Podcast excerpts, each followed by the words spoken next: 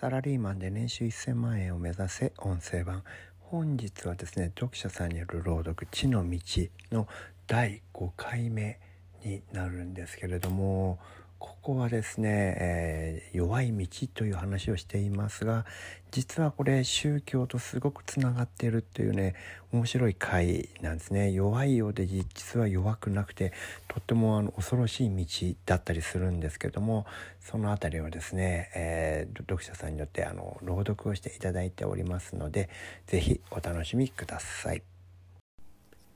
今回ご紹介するショーン先生のメルマガはショーン先生の基本編セミナーの鍵概念である地の道を解説するシリーズ全7話中の第5話目にあたるものです。それでは聞いてください。第86号弱い道。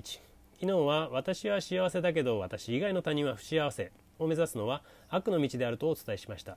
また実はほとんどの人は無意識においてそのような生き方が正しい当たり前だと思わされてきていたのだ。ということまで大胆にも言い切ってしまいました。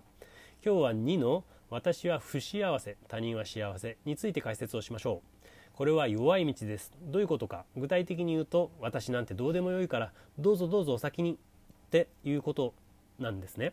こう言われるとほとんどの人はあそう悪いね。じゃあもらっとくわ。となるわけですね。なんせ資本主義経済ですからかっこ笑い。他人をどかさないと自分がその位置を占めることができなかったのに相手の方からどうぞどうぞと言って出てってくれたわけです。こういうのは渡りに船でごっちゃんですってするわけですよ普通は。だからこれだけだとこれだけだと弱いのです。しかしこれが機能する状況というのがあるんですね。どういう状況かというと関係者全員が同じ価値観を共有している状態なんですね。つまりどうぞどうぞどうぞと言った時に毎度ごっちゃんって言って奪うのではなくこちらの方こそどうぞどうぞお先にってさらって返す関係なら機能するわけですね。相手も譲る私も譲る。その中で折り合いを見つけて生きていく。という生き方。うん素晴らしい。これなら美しいです。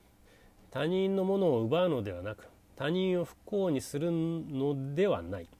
という生き方がここに実現する可能性があるわけです。そしてそのような生き方を実践している人たちもこの世にはいるわけです。どんな人たちだか分かります？それは宗教に帰依している人たちなんですね。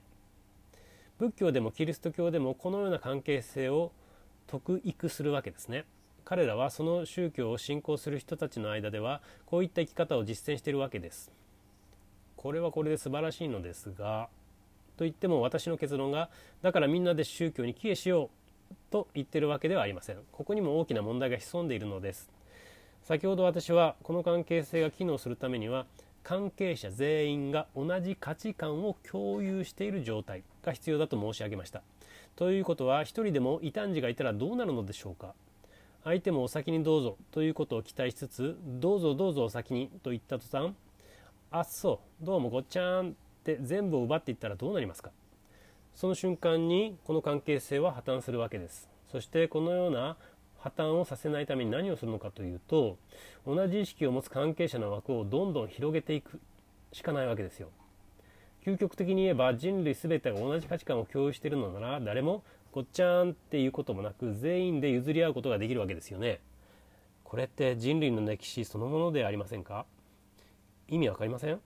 宗教戦争がなぜ起こるのか？なぜイスラムとキリストとユダヤは一体になれないのか？根っこの理由はここにあるわけですよ。この続きはまた明日。